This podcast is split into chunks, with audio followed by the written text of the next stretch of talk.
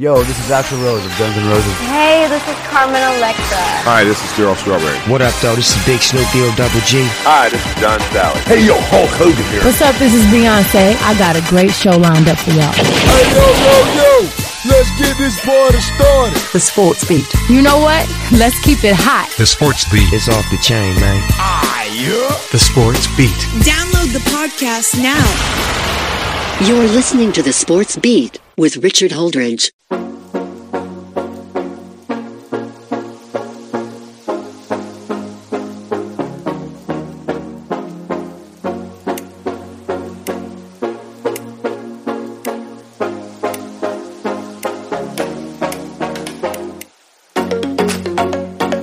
Welcome once again to another episode of the Sports Beat with Richard Holdridge. How are all of you out there?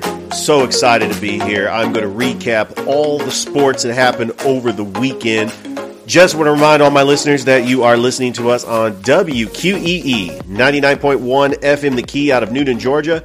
Brought to you by Ivy Park Sports Bar and Grill, Go Jump and Slide Inflatables, Christie's Cafe, and the Man in the Mirror podcast with my main man, Charles Stevens check it out on Apple Podcasts. Oh man, we have got a great show. I'm going to fly through this episode. I'm going to have my broadcast partner and co-host Corey Bank on as we are going to recap some of the college football games.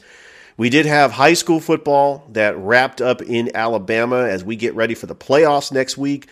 We have college football had some crazy finishes in college football and some surprises. The new AP poll just came out and it's going to be number 1 versus number 2 next week, just like everybody figured. So we also have some NFL games I'm going to recap, including that crazy Atlanta Falcons game over the Carolina Panthers. I I'm still shocked the way that ended. And oh man, I can get into detail about that. It's just been a crazy game. And a lot of action locally that I'm going to talk about. The World Series is going on. We had the Columbus River Dragons split a series with the Mississippi Sea Wolves uh, what could he say? Columbus State women's soccer is in the uh, Peach Belt Conference championships. Uh, you have Northside winning their first softball championship t- since 2017. So much sports to cover, and I only have an hour. So let's go ahead and get right into the show. So I just want to remind everybody that this is episode 493. As we are approaching 500 episodes, here's what's on tap for this week. I'm going to have my former co host from the Up All Night show, Brad Page, on the show tomorrow as we're going to preview that Tennessee Georgia game. And that is just going to be a clash of titans. I don't think there's ever been a time where Georgia and Tennessee were both ranked number one and number two. And when the new college football rankings come out on Tuesday, I would not be shocked if Tennessee's number one because of their strength of schedule. So let's get right into the show. I'm going to start with that crazy Atlanta Falcons game against the Carolina Panthers. This was a team they're supposed to win. They did get the victory 37 to 34 in overtime, but it was in Falcons fashion. It looked like Carolina won the game when uh, DJ Moore had a uh, it was a Hail Mary by PJ Walker, 12 seconds left to go and it looked like wow, I can't believe that the Falcons are going to lose this game. They were up 34 to 28 and DJ Moore catches it. He was double teamed and he catches it in the back of the end zone for the touchdown. 12 seconds left to go. He takes his helmet off, excessive celebration. It backs the kicker up 15 yards. Hats off to head coach Arthur Smith for actually taking the penalty on that extra point. He misses a 48 yard extra point attempt. And it's like, wow, we're tied. It's 34 34. We go into overtime. The Falcons win the toss. Marcus Mariota throws an interception to DJ Henderson, and the Carolina Panthers are driving the football down the field, and it looks like they're going to kick the game winning field goal. And and then I get on the show today and talk about what a disaster it was for the Atlanta Falcons, like a huge disappointing collapse, and it's been rewritten. I mean, because of the missed field goal, the Falcons are able to march down to the other side of the field. Marcus Mariota with a huge 30 yard run to get him into field goal range. Say what you want about Marcus Mariota. He's not always the greatest thrower of the football, but he is a gamer. He can actually make big plays when the game is on the line. And the Atlanta Falcons, Younghoe how money has he been all season? The Atlanta Falcons get the 37 to 34 victory in overtime, and they are in first place in the NFC South at 4 and 4. The Atlanta Falcons, the team that all the experts picked to finish last in the NFL because they had the worst roster in the league. Should Arthur Smith get coach of the year? If the Atlanta Falcons make the playoffs, does Arthur Smith get coach of the year? Wow. I mean, it looked like the Falcons were about to suffer a heartbreaking loss. I actually got on my Twitter, and when DJ Moore got that touchdown catch with 12 seconds left to go, I automatically assumed that the kicker would make the extra point and Carolina would go up 35-34. That's your ball game. And I was I was ready to tweet the biggest heartbreaking loss in Atlanta Falcons history, even bigger than 28 to 3. Or I think I said something on Twitter like it, it was the biggest heartbreaking loss since 28 to 3. But the Falcons have rewritten the narrative. As bad as that defense was when Carolina was just running the football with D'Onta Foreman, and Carolina was able to get the lead on the Atlanta Falcons, then the Falcons come back and get the lead 31 to 28 they stop Carolina. Carolina makes you know burns all their timeouts, and Atlanta gets the field goal, and they're up thirty four to twenty eight. Carolina only has like thirty seconds left. You know, PJ Walker was using the sidelines. The defenders for Atlanta didn't think that he could get the ball to the end zone. So now the Atlanta Falcons, four and four, they're in first place. Can you believe it? Is it possible that the Atlanta Falcons could make the playoffs? A lot of people didn't even believe that. Hey, but we had another local team in action in the state of Georgia, the Georgia Bulldogs. And let me tell you something. As Georgia Bulldogs fans, how nervous were you when Georgia almost blew that 28 to 3 lead? Now, hang on a second. Now, Florida got it a little close. In fact, after the 78 yard touchdown pass from Anthony Richardson to Xzavier Henderson to make it 28 to 20, how many Georgia fans thought that Georgia was going to play tight? Georgia had a 28 to 3 lead. Yeah, I know that score. We're all familiar with that score. They had a 28 to 3 lead at the halftime. And Florida, you know, they they drive down the field, they get a touchdown, 28 to 10, no big deal. They get a strip of Kenny McIntosh. It's a good thing Georgia's defense held them to a field goal to make it 28 to 13. But then, you know, uh, Burney got the huge interception from uh, Stetson Bennett. I mean, what are you doing there? Just run the football. Do what works best. He's trying to push the ball down the field. Florida gets it back, and then Florida cuts it to 28 to 20. I'm impressed with the way Georgia committed to the run. They ate up clock. And when Edwards got that touchdown run to make it 35 to 20, you could breathe a little bit more, Georgia fans. And they come out on top 42 to 20 and they have dominated this rivalry since 2011, eight times out of the last 12 years. So that is pretty much every three years they are beating Florida twice. I mean, that is incredible for the simple fact that from 1990 to 2010, Georgia's only beaten Florida three times. So now the stage is set, and that's why I'm going to have Brad on the show tomorrow. He's a big Tennessee fan, and I like Georgia. Number one versus number two. We don't know who number one and number two is going to be because the college football rankings will come out on Tuesday. I can't believe Tuesday is the first day of November. So much sports to cover, and uh, we have really so little time. Georgia, man, what can you say?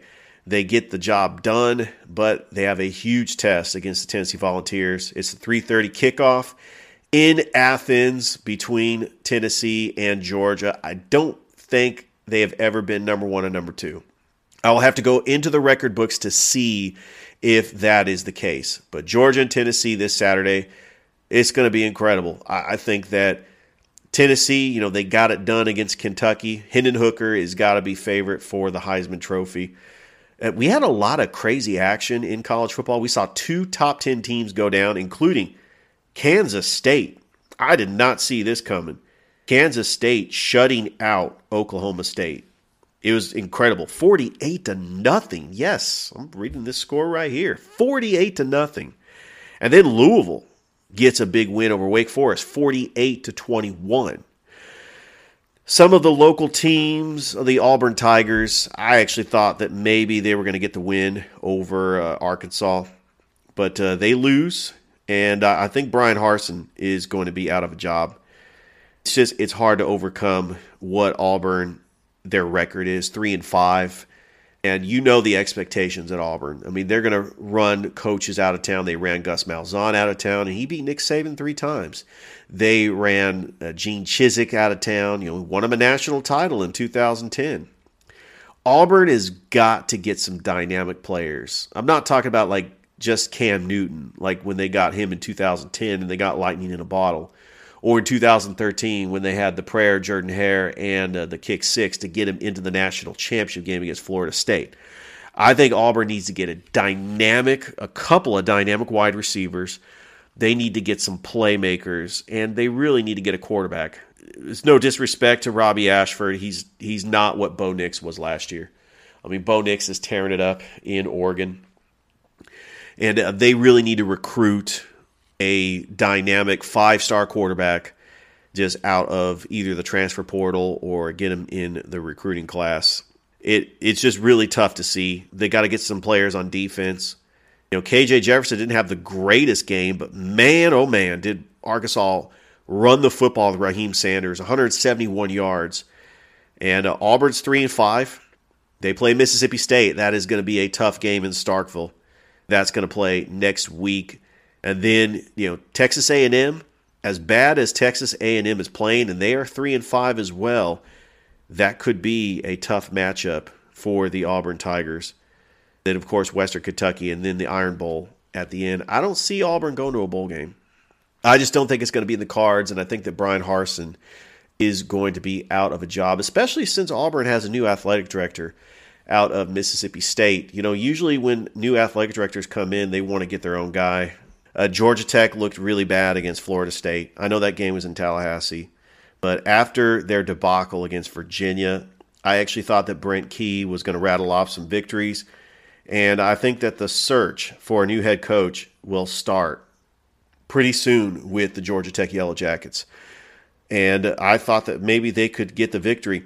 Shocking, Missouri beat South Carolina. You know, South Carolina was 5 and 2 and they were ranked you had UCF losing, uh, beating Cincinnati 25 to 21. Illinois, don't look now. Illinois could win the Big Ten West and play either Ohio State and Michigan in the Big Ten championship. What Bret Bielema has done at Illinois, incredible. Speaking of the Ohio State Buckeyes, that game was tight. And then Ohio State pulls away. Tuimoloau really shined on defense and he just did a great job in Happy Valley. 44 to 31 was the score. It was very close. And uh, Penn State got the lead 21 to 16. TreVeyon Henderson bust out for a 41 yard run. Cade Stover, you know, the 24 yard pass, that was actually after the turnover. Ohio State, they looked impressive and I think that they have a very, very easy schedule Northwestern, Indiana, and Maryland before they take on Michigan at the Horseshoe. Michigan is ranked number four, and I'll be surprised to see where they are in the first college football rankings. They beat Michigan State for the first time in three years, 29 to 7. Of course, Ole Miss beats Texas A&M. They are hurting right now at 3 and 5. I think that Texas A&M is in trouble. And Jimbo Fisher could be on the hot seat just because you have the number one recruiting class. You know, Texas A&M has all the money. They have the NIL deals. You have got to perform on the field. They have got to get playmakers out there in the perimeter, dynamic playmakers, which Kevin Sumlin recruited dynamic playmakers for Texas A&M. Johnny Manziel, Mike Evans. So Jimbo Fisher could be out of a job. I'm, I'm kind of curious what the buyout's going to be at Texas A&M. The Mercer Bears, man, they got a huge victory over VMI, 55 to 14. They are 7 and 2. And they get ready to get on their bye and they will take on Furman on November the 12th. down in Macon is that's always just a great place to play some college football at the FCS level. Kennesaw State, they get a big win over Charleston Southern, 30 to 20. And how about those Kennesaw State Owls? Hopefully they can uh, ride the momentum and uh, try to get into the playoffs. So they make the playoffs every year, but you know Jacksonville State and Central Arkansas are the new Atlantic Sun Conference for football. You know they were in the Big South before. Now they're in the Atlantic Sun, and so Kennesaw State is four and four right now, one and two in conference play. A big shout out to the FCS school that is in part of my neck of the woods, Sacramento State. I think they could win it all. 8 and 0, a 31 to 28 victory over Idaho. And it's looking like maybe Jackson State and Sacramento State in the FCS championship. Uh, Jackson State looks amazing. What Deion is doing, he's changing college football. And I know that there's talks that he's going to stay at Jackson State, but man, Auburn would be calling him, Georgia Tech would be calling him, even Nebraska. There are some college teams that Deion is number one on their coaching search. I guarantee it. He is number one on their coaching search. I just want to pay a special tribute to Vince Dooley. Over the weekend, Vince Dooley passed away, the legendary Georgia head coach, at the age of 90.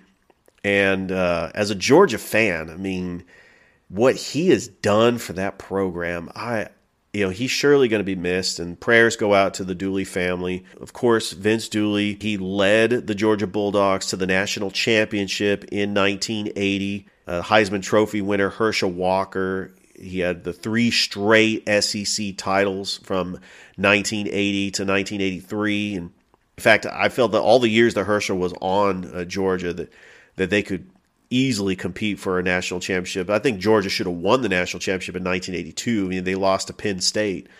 But Vince Dooley, his record, uh, 201 wins, 77 losses, and 10 ties. He coached the Georgia Bulldogs from 1964 to 1988. And after 88, he was the athletic director. He was inducted into the College Football Hall of Fame in 1994. Of course, the College Football Hall of Fame is now in Atlanta. And uh, Vince Dooley, I was just so happy to see him witness Georgia win a national championship because it's it's been too long.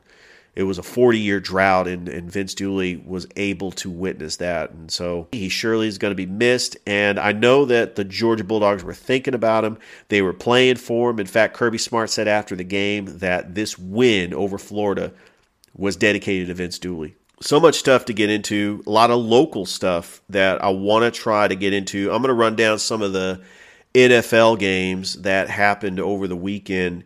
And we talked about the Atlanta Falcons getting a big victory over the Carolina Panthers. The San Francisco 49ers did Christian McCaffrey really make a difference? Absolutely. Christian McCaffrey had a day, a touchdown pass, a touchdown run, and a touchdown reception as the San Francisco 49ers once again dominate the Los Angeles Rams in the regular season. 8 0 since 2019. They defeat the Rams 31 to 14. It looked like Matthew Stafford got into a rhythm.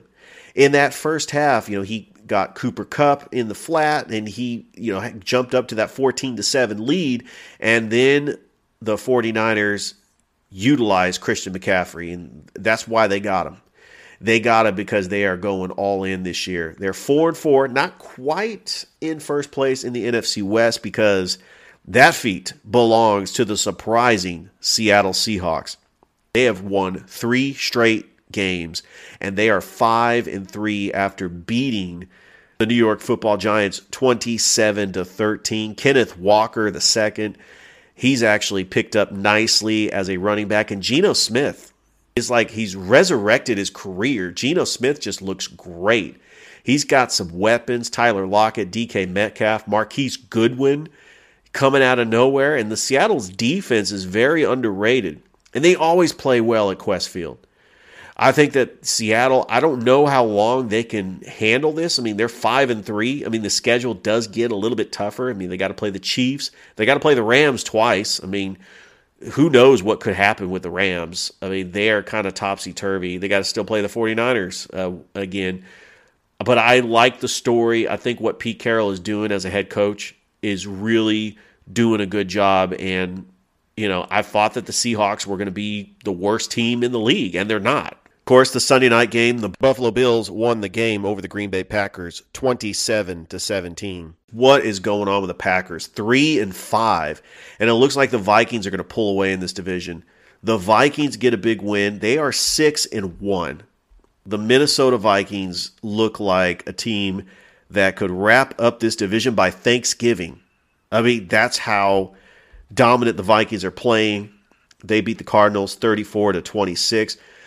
The New Orleans Saints, they beat the Las Vegas Raiders 24 to nothing, and I think that Josh McDaniels is going to be the first head coach that is on the hot seat. It's not working out in Las Vegas. I think that the Las Vegas Raiders would have been better off with their interim head coach that led them to the playoffs last year, although they did lose to the Cincinnati Bengals. You got the New England Patriots that continue their dominance against the New York Jets. I actually thought the Jets could pull this off. They were up 10 to 3.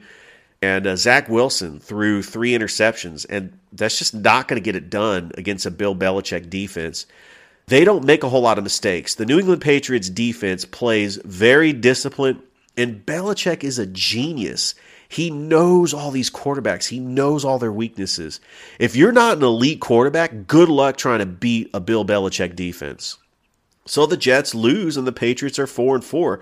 Although I did not see the Monday night football game coming where the Bears beat the Patriots, but you know, you have a quarterback controversy between Bailey Zappe and Mac Jones. And Mac Jones actually looked okay. The Jets are going to be playing the Patriots in Foxborough in a couple weeks anyway they have a chance to redeem themselves. The Dallas Cowboys beat the Chicago Bears 49 to 29. The Cowboys are 6 and 2 along with the Giants. They are 6 and 2 after losing to the Seahawks. The Eagles are the only unbeaten team left in the National Football League. They are 7 and 0 after beating the Steelers 35 to 13. I think that Jalen Hurts could possibly win MVP. That is how good he is doing. But he's got weapons. He's got AJ Brown. AJ Brown, if you had him on your fantasy team, three touchdown receptions. And he's got Miles Sanders. I mean, he's got some weapons. He's got a good defense, too. The Philadelphia Eagles really have been the surprise team in the National Football League. The Tennessee Titans are uh, 5 and 2. I'm going to have Brad Page on the show tomorrow going to ask him what he thinks about that. The Titans had Malik Willis. So Malik Willis gets the start, and he, he wasn't terrible. I mean, he 6 of 10, 55 yards. They really did not let him throw the football in his first NFL start. It was Derrick Henry who rushed 32 times for 219 yards and two touchdowns. And Tennessee is 5 and 2 over the lowly Houston Texans I don't know what's wrong with the Jacksonville Jaguars. They lose to the Denver Broncos in London. Broncos were able to just pull that out. I thought that the Jaguars was going to get that. And hey, I got Travis Etienne on my fantasy team. He had a great game 24 carries, 156 yards, and a touchdown. But unfortunately, Jacksonville, even though when they, they started 2 and 1, they have lost five straight. It's not looking good for the Jacksonville Jaguars. Denver is still three of five. They're still one of the most disappointing teams in the NFL. I thought that Russell Wilson would put them over the top. Now they do have a lot of injuries. You know, they the Javonte Williams has been out. You know, Jerry Jeudy. You know, they got him back into the lineup, and it's going to be a very interesting season for Russell Wilson and the Denver Broncos. Maybe they could figure it out. The Miami Dolphins don't they look like a much better, much complete team with Tua? Tua looked great. I, I know that it was uh, the Detroit Lions, the lowly Lions that are one and six. I can't believe we're going to get to see this team on Thanksgiving. I thought that maybe the Detroit Lions would actually be an entertaining team, but they are one and six, and they are just bad. Tua, 382 yards and three touchdowns. He's comfortable with his weapons, especially his new nice shiny toy Tyreek Hill, 12 receptions for 188 yards. Have yourself a day, Tyree. Commanders, wow, that was such a great finish. The Washington Commanders, Taylor Heinicke, give him the starting job because Taylor Heinicke knows how to win. He pulls that off. A Terry McLaurin right at the goal line. And then the Washington Commanders, Taylor Heinicke, a one yard run with 22 seconds left to go. They're four and four. Man, the Washington Commanders, they look great. And uh, you know, the first start for Sam Ehlinger, of course, he took over for Matt Ryan. Uh, Matt Ryan is not going to play for the rest of the season. And then, you know, the Monday night game tonight is going to be the Cincinnati Bengals taking on the Cleveland Browns. I think the Bengals are starting to find their groove after beating the Falcons last week. So uh, on tomorrow's show, uh, Corey Bank and I are going to, you know, go over some of the games that happened in the NFL, including that crazy Atlanta Falcons Carolina Panthers game. That was absolutely crazy. All right, let's talk some River Dragons hockey because the River Dragons, their first home game is November the 11th against the Watertown Wolves at the Columbus Civic Center. And a big shout out to Alex Storjahan, hoping to get him on the show. He is leading the team with five goals. Now, they split the series uh, over the weekend with the Mississippi Sea Wolves. They lose on uh, Friday 3 to nothing, but just the downpour of goals in that second game as they beat Mississippi 11 to 2.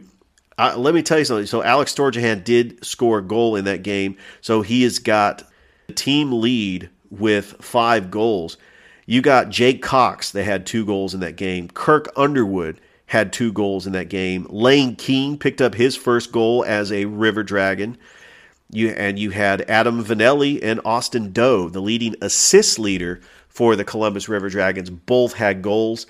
The River Dragons are three and one on the season, and they will play the Mississippi Sea Wolves down in Biloxi two more times on the road before they host Watertown at the Columbus Civic Center.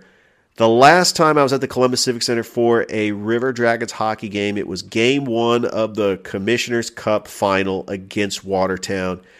And that crowd was so electric. And I'm hoping that the opener is going to be like that. Uh, I think that uh, River Dragons hockey is just a great product. You know, I've had Jay Krupp on the show, and he's been uh, the team leader, and uh, he's got all that playoff experience, and he is just a great guy, great veteran to have on that team. And uh, hopefully, I'll get Alex Storjahan on uh, this show as well, as well as some other Columbus River Dragons, and maybe even possibly the voice of the River Dragons. Tom Callahan uh, does a great job as the voice of the River Dragons. I listened to him a little bit uh, on uh, YouTube over the weekend. And so the River Dragons are taking on Watertown uh, in a couple of weeks at the Columbus Civic Center.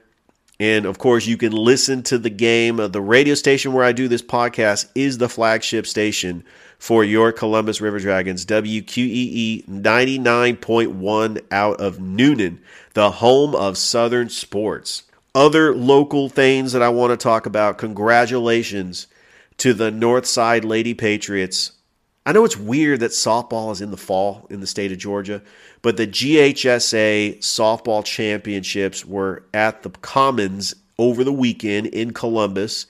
It's, that's the home for USA softball. The NAIA World Series was there. So Northside gets their first state championship since 2017. So congratulations to the Lady Patriots.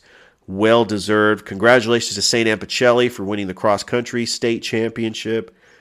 Uh, congratulations the Columbus State women's soccer team in the Peach Belt Conference tournament right now. They beat Lander three to one, and they will take on Flagler in the conference championship on November the fifth. So good luck to the Columbus State women's Lady Cougars soccer team. Always a great show. The high school brackets are set. The Dothan Wolves, a big shout out to uh, Philip Jordan, and he's the voice of Dothan down in Dothan, Alabama. They are in the playoffs. They snuck into the playoffs because Central was able to beat Prattville. So Dothan is in the playoffs. They are taking on Foley.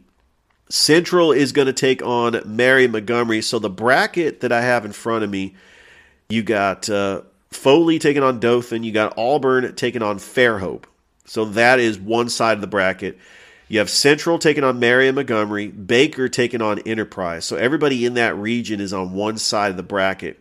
On the other side of the bracket, Hoover taking on Bob Jones, Florence taking on Hewitt-Trussville, Austin taking on Vestavia Hills, and Thompson, the three time state champion out of Alabaster, Alabama, taking on Huntsville. I think Thompson had three losses this year, including to Hoover.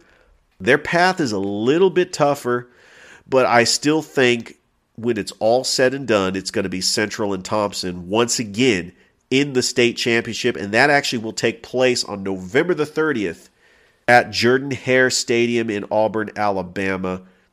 And good luck to all the teams in the state playoffs. I got the brackets for 6A, 5A. You know, Lanett snuck into the playoffs. They're taking on uh, BB Comer. Beauregard takes on Mary. You got Loachapoka taking on Keith. I'm going to have uh, WRBL sports director Jack Patterson on the show on Fridays. We are going to preview the upcoming playoffs on my Friday Night Lights high school football preview review show. You don't want to miss it. Glenwood is in the playoffs. They're on a bye this week. Uh, after beating Chambers Academy, they finished the regular season seven and three, six and one in region play. Lee Scott Academy they finished with a perfect season. So Lee Scott and Glenwood both have a bye, and uh, they will play actually a home playoff game on November the 11th. So good luck to the Glenwood Gators. Good luck to the Lee Scott Academy Warriors in the AISA.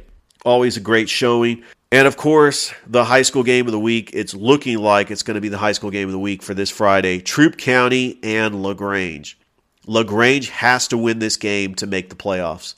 If they lose to Troup County, they are eliminated because Whitewater and Starr's Mill holds the tiebreaker and Trinity Christian is taking on Fayette County. And uh, even though uh, Trinity Christian does not have the tiebreaker with LaGrange, it's looking like Trinity Christian is going to beat Fayette County. And so the only way that LaGrange, who's seven and two, by the way, you're talking about a seven and two team. They could finish seven and three and not go to the playoffs. That is just mind boggling, shocking, really. But that's a huge game at Callaway Stadium this Friday night and uh, I expect the entire city of Lagrange to be at that game. Troup County is having a special season. They knock off Trinity Christian. They are just looking great. But go on my Twitter page because I have a couple polls out. Uh, I have a poll for the Sports Beats High School Player of the Year for East Alabama and the High School Player of the Year for West Georgia. And so, leading the way right now for East Alabama, it's it's Dallas Crow right now Dallas Crow is leading the way. He has got 80. Wow, 80% of the votes. Man, I, I you that's amazing. Uh, Jalen Epps for Central is also on there. Braxton Yurda from Chambers Academy and Ja'Cory Tarver from uh, Beauregard are also on there. But Dallas Crow, he's just having a special season. Now for West Georgia, on the poll, Malachi Hosley is leading the way with 47% of the votes, followed by Quay Whitfield with 36% of the votes, Teo Todd with 14% of the votes, and Jamari Riley with 3%. So go on my Twitter page, go vote for high school player of the year. I, I don't know if there's going to be an award or anything. I should probably get a little plaque for him that's uh, got the Sports Beats logo over there and just get a little plaque for him because I'll, I'll, probably see them at the 15th annual Sports Visions uh, high school and junior high uh, awards luncheon that's going to be on December the 8th. Uh, I plan to be in attendance for that. LaGrange College, they fell to Belhaven 70 to 16, and they are now 1 and 6 on the year. Their next game is this Saturday it's senior day. Kickoff at 1 p.m. at Callaway Stadium this Saturday against Southern Virginia. And as always, you can listen to every LaGrange game here on 99.1 WQEE. And Bill Bailey does a outstanding job as the play-by-play announcer for the LaGrange Panthers. Basketball is coming up. I'm excited try to get out to the Mariotti Gymnasium to see the LaGrange Panthers basketball team. Uh, they do have an exhibition November the 3rd against Mercer University, and then another exhibition against Kennesaw State. Uh, Point University, they have won two straight. A big 43 to 40 win over Kentucky Christian. And they are now 3 and 6 overall. They are traveling up to Waleska this Saturday to take on their interstate rival, Reinhardt University. The World Series. You know, I actually watched game one of the World Series and I saw the Astros, Justin Verlander was dealing. Kyle Tucker hit two home runs, four runs batted in. The Astros were up five to nothing. But the Phillies come all the way back. JT Realmuto with the extra innings home run. The Phillies do win game one. Houston, Framber Valdez just pitched a gem in game two, and the Astros win game two. So game three is in Philly tonight. It seems like, you know, the Astros should be up 2 nothing, but Philly's got momentum because they're going back to Philly for games three, four, and five. And Lance McCullers Jr. is taking on Noah Syndergaard. The Phillies just seem like a team of destiny, and I look at how the Astros blew a five run lead because the last team to blow a five run lead in the World Series was a team managed by Dusty Baker, the 2002 Giants. In game six of the 2002 World Series against the Anaheim Angels, they were up five to nothing in the eighth inning, and Dusty Baker pulled Russ Ortiz out of the game, and uh, y'all know about it. The rest is history. Don't want to bring up the past. NBA last night. So here's some shocking things about. I know it's early. I'm really shocked. Uh, these teams are really off to a slow start. Brooklyn is one and five. Miami is two and five, and uh, the Lakers are one and five. The Lakers they don't have any shooters. Uh, they look awful, and I don't think there's anything they could do unless they make a big move and they trade away Russell Westbrook for some young shooters. I think that's the only thing that could save the Lakers season because they are in trouble. I was shocked that the Pistons beat the Warriors, but you can't really expect the Warriors to win on a back to back. They had a very tough road trip and they have lost two straight. So I am not shocked about that. The Atlanta Hawks are 4 and 2. You know, they play the Toronto Raptors tonight, but the one thing about the Atlanta Hawks, you know, Trae Young he's averaging 31 points through 6 games. Clearly Trae Young is the offensive star. DeJounte Murray is a nice 2. He's averaging 20 points a game. But if they want to beat the elite teams, They've got to pick up the defense. It's hard to stop a guy like Giannis. You know, the Milwaukee Bucks are the only undefeated team left in the NBA. They beat the Hawks 123 to 115. After the Hawks had, you know, the sweep over the Detroit Pistons, they're starting to look good. I mean, they still have something that was very intriguing about that was you had three brothers in one game. Jrue Holiday for the Milwaukee Bucks, but then you had Justin Holiday and Aaron Holiday. And they really have been contributors for the Atlanta Hawks. And I've really been impressed with the bench from the Atlanta Hawks, the Holiday brothers, and uh, Onyeka Okongwu. I would like to see AJ Griffin get some more minutes because I think that he could be a contributor that comes off the bench but their starting five is solid. The Hawks are a good team. I just want to see them get to the next level and uh, try to beat a Milwaukee, try to beat a Boston. But if you look at the standings in the Eastern Conference, uh, Cleveland is five and one. That that Donovan Mitchell trade really helped the Cleveland Cavaliers. You know, Boston is four and two. The Knicks are three and three, and they play Toronto tonight. So there are some teams that uh, you know the Hawks are going to have to try to figure it out, but they really need to beat the teams they're supposed to beat. We are a couple days away. You know, Tuesday is going to be November 1st, and we are going to get closer and closer to World Cup soccer. Now, I do have some of my friends that are soccer experts and you know, would like to get them on, maybe some Columbus Rapids. Uh, we can uh, get them on the show and we could talk some World Cup soccer because November 21st, the United States is playing Wales. And I'm really excited. I don't know if they're going to win the World Cup. I just want to see them advance. In order to advance, you're playing Wales on the 21st of November. You play England the day after Thanksgiving. All these games are at 2. So you can see these games on Fox at 2. And then you play Iran on the 28th you've got to get a win over Wales and you've got to get a win over Iran. Now, if they lose to England or if they tie to England, as long as they advance out of this group, I think England's going to advance out of this group. If the United States advances out of this group, they do have the stars. Christian Pulisic, it's his first World Cup. I think that he could just come out of the gate and score. You know, he could break records for the United States as far as a goal scored in the World Cup. You have Pepi and you and you have Sargent. I mean, you have some really good players. And I just love the fact that the United States is, you know, playing in this World Cup and, and the World Cup is happening right around the holidays. It, it's it's really and they're really advertising it, doing a great job advertising it around the holidays. You don't want to go anywhere? Well, I think it's about that time to bring on my broadcast partner and co-host Corey Bank. You don't want to go anywhere. We'll be right back with Corey. Welcome back to the show. And on the show today, I've got my broadcast partner and co host, Corey Bank. Corey, how was your weekend? It was a phenomenal weekend. A lot of great games through college. Absolutely. We are going to talk about some of those college games. We are going to go ahead and start with probably the most shocking the most shocking game. I was shocked that a top 10 team would go down like the Oklahoma State Cowboys 48 to nothing to K State. I mean, where do you where do you begin with a score like that?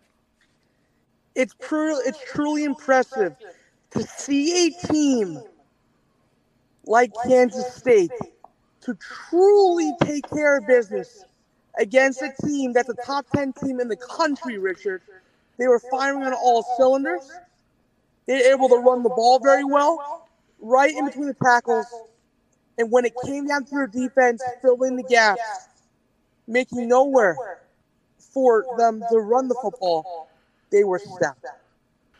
All right, let's go ahead and get into our picks uh, because I project I projected that Ohio State Penn State was going to be a lot closer. It, it kind of was, but then Ohio State pulled away and won the game in Happy Valley against the Penn State Nittany Lions. But they drop in the AP poll. They're now number three. What does Ohio State need to do to improve to improve their chances to impress the college football committee when they vote on Tuesday for the new college football rankings? They're going to need Stroud to be a great player throughout the rest of the season. So, this number two Ohio State team unleashed an avalanche of fourth quarter points of the number 13 Penn State team to come away with that 44 31 victory in this Big Ten East showdown. The game was much closer than the two store deficit revealed. So it did feel like a blowout early in the game, but Penn State began the game with back to back turnovers. But the same red zone issues that haunted Ohio State, Richard, last week against Iowa were back on display as the Buckeyes were only able to open a 10 0 lead. Now, the Penn State team would erase that lead in the second quarter with a 14 13 advantage heading into the locker room. Quarterback Sean Clifford recovered from his two early turnovers and tore the Ohio State secondary apart in the second quarter. The Buckeyes defense made adjustments at halftime. However, and the open spaces for the Nittany Lions offense suddenly disappeared. Ohio State took the lead back in the third quarter with another drive ending in a red zone. But it was with 926 left in the fourth quarter, Richard, that this Penn State team, Katron Lee, scored from one yard out on a fourth down that gave Penn State a 21 16 lead. So that's when everything changed in the ball game, Richard. This is where it really came to a peaking point for this Ohio State team. So the Ohio State team answered quickly with a three play touchdown drive capped by TreVeyon Henderson breaking free for a 41 yard rushing score after a Clifford fumble. But Ohio State scored a 24 yard pass from CJ Stroud to Cade Stover.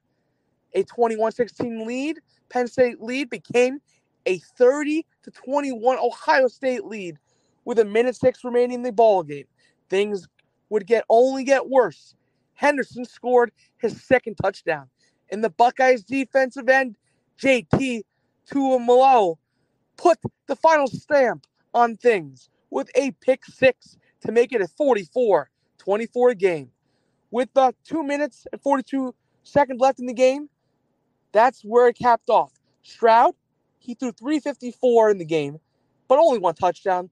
But the guy that was dynamic, and he is one of the best receivers in college football, Marvin Harrison Jr.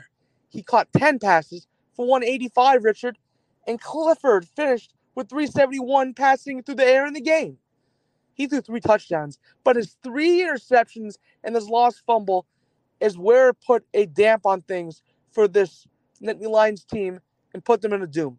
But Tuimoloau was the unquestioned player of the game, finishing with two interceptions, two sacks, and a forced fumble, but also a fumble recovery and a pass deflection. This was what it took for this Buckeye team to truly step up and really turn the game around.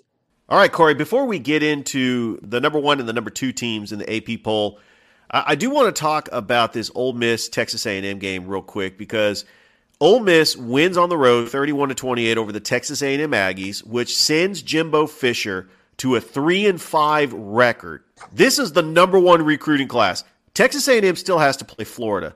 They still have to play LSU. If Texas A&M does not go to a bowl game, does Jimbo Fisher get fired? He's definitely on the hot seat. His expectations are that Jimbo Fisher, throughout his years of coaching college football, he has put together some incredible teams at Florida State. And that's what they had intentions with the expectation of taking this Aggie team to the college football playoff. And Richard, he could very well be gone. That is very true. An impressive win by Lane Kiffin and the Ole Miss Rebels to, go into College Station and get the win. All right, I, w- I do want to talk about that Georgia Florida game, Corey, first, and then we'll get into the Tennessee Kentucky game because this sets up a dream matchup between number one and number two.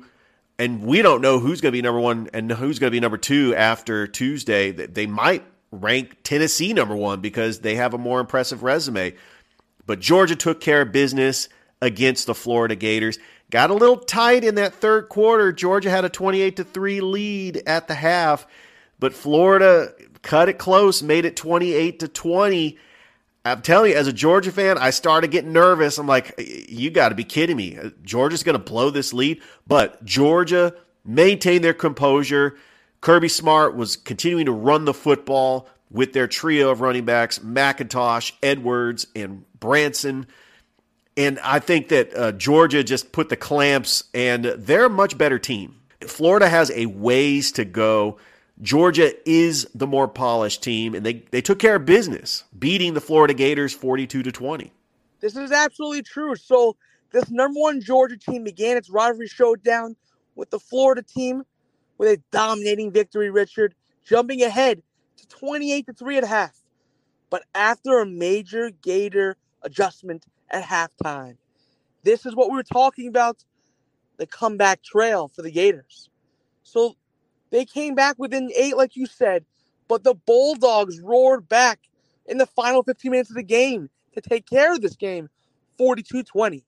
Georgia star tight end Brock Bowers led the way with a career game, but two interceptions from quarterback Stetson Bennett kept things interesting until late in the contest. Florida quarterback Anthony Richardson, who was playing through a hip slash thigh injury, he suffered on the first play from scrimmage. He took a huge hit out of bounds on that one, Richard.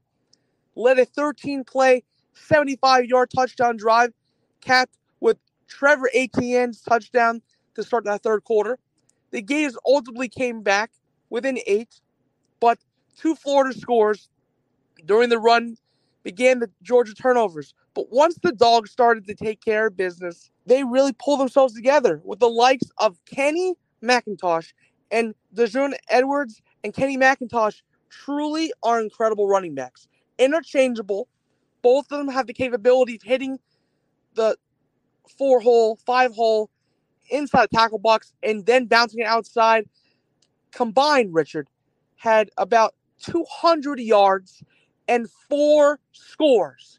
Now, that right there is the stat of the ball game. That's what put the game away.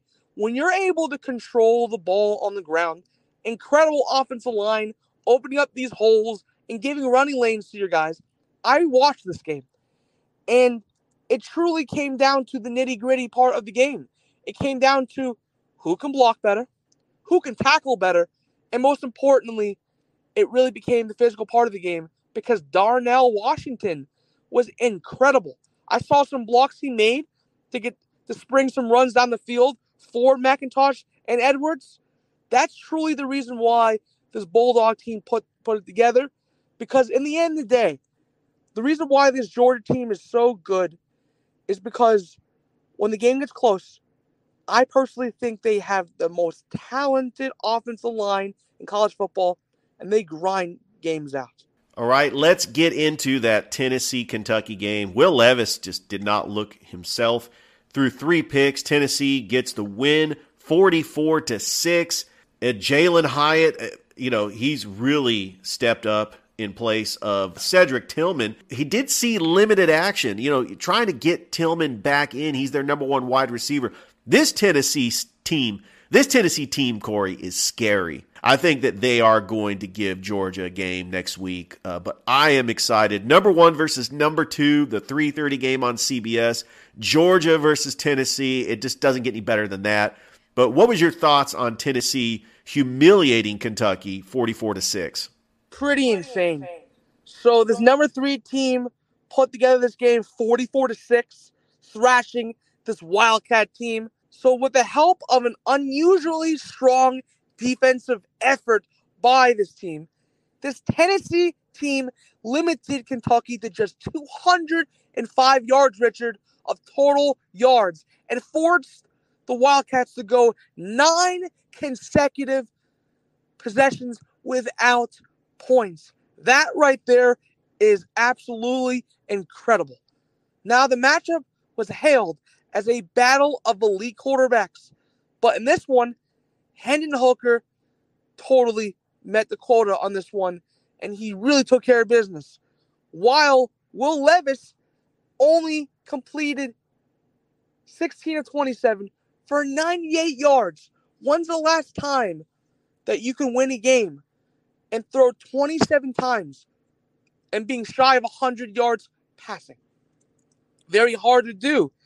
Those three interceptions really capped off between these two guys. It's definitely two guys jockeying for position for the NFL draft this upcoming year. And Hendon Hooker definitely meeting the bill going up in this game. Hooker threw for 245 with three touchdowns and no interceptions, while also running for another score. So, wow, four touchdowns in the game, an impressive offensive line. The Heisman Trophy is potential for him. Tennessee is going to give Georgia Bulldogs a run for their money next week.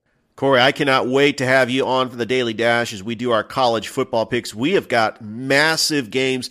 Normally, that Alabama LSU game would be a huge matchup, but this number one versus number two, Tennessee versus Georgia, it is really taken the whole country by storm. I'm just glad to see Tennessee back. The defending national champions, Georgia, taking on the Volunteers, and I don't think that they've ever met where they were both number one and number two. So it should be just a fun weekend of college football. It's true, Richard. I mean, I don't recall that scenario at all. All right, Corey. Well, I appreciate you uh, being on the show uh, for the college football recap. Uh, looking forward to having you back on the show for the Daily Dash tomorrow as we will recap the NFL. Absolutely, Richard. Always a pleasure to be on. All right. That was my broadcast partner and co host, Corey Bank. And uh, thank you, everybody, for listening to another episode of the Sports Beat with Richard Holdridge. Don't forget to like and subscribe to my Facebook and Twitter. You could also download this podcast on the iHeartRadio app, Apple Podcast, Spotify, or wherever you get your podcasts. Hope everybody has a great rest of your day, and we will talk to you tomorrow. Bye, everybody. You've been listening to the Sports Beat with Richard Holdridge. We invite you to download and subscribe. You can find us on Anchor, Spotify, Google Cast, Stitcher, iTunes, or wherever fine podcasts are found. Thanks for listening. Feel free to share with your friends and family. This has been the Sports Beat with your host, Richard Holdridge. Produced in Columbus, Georgia. Extra production provided by JD Matthews. All opinions stated herein are those of the host and do not represent the opinions of Anchor Podcasts. Copyright 2020, all rights reserved.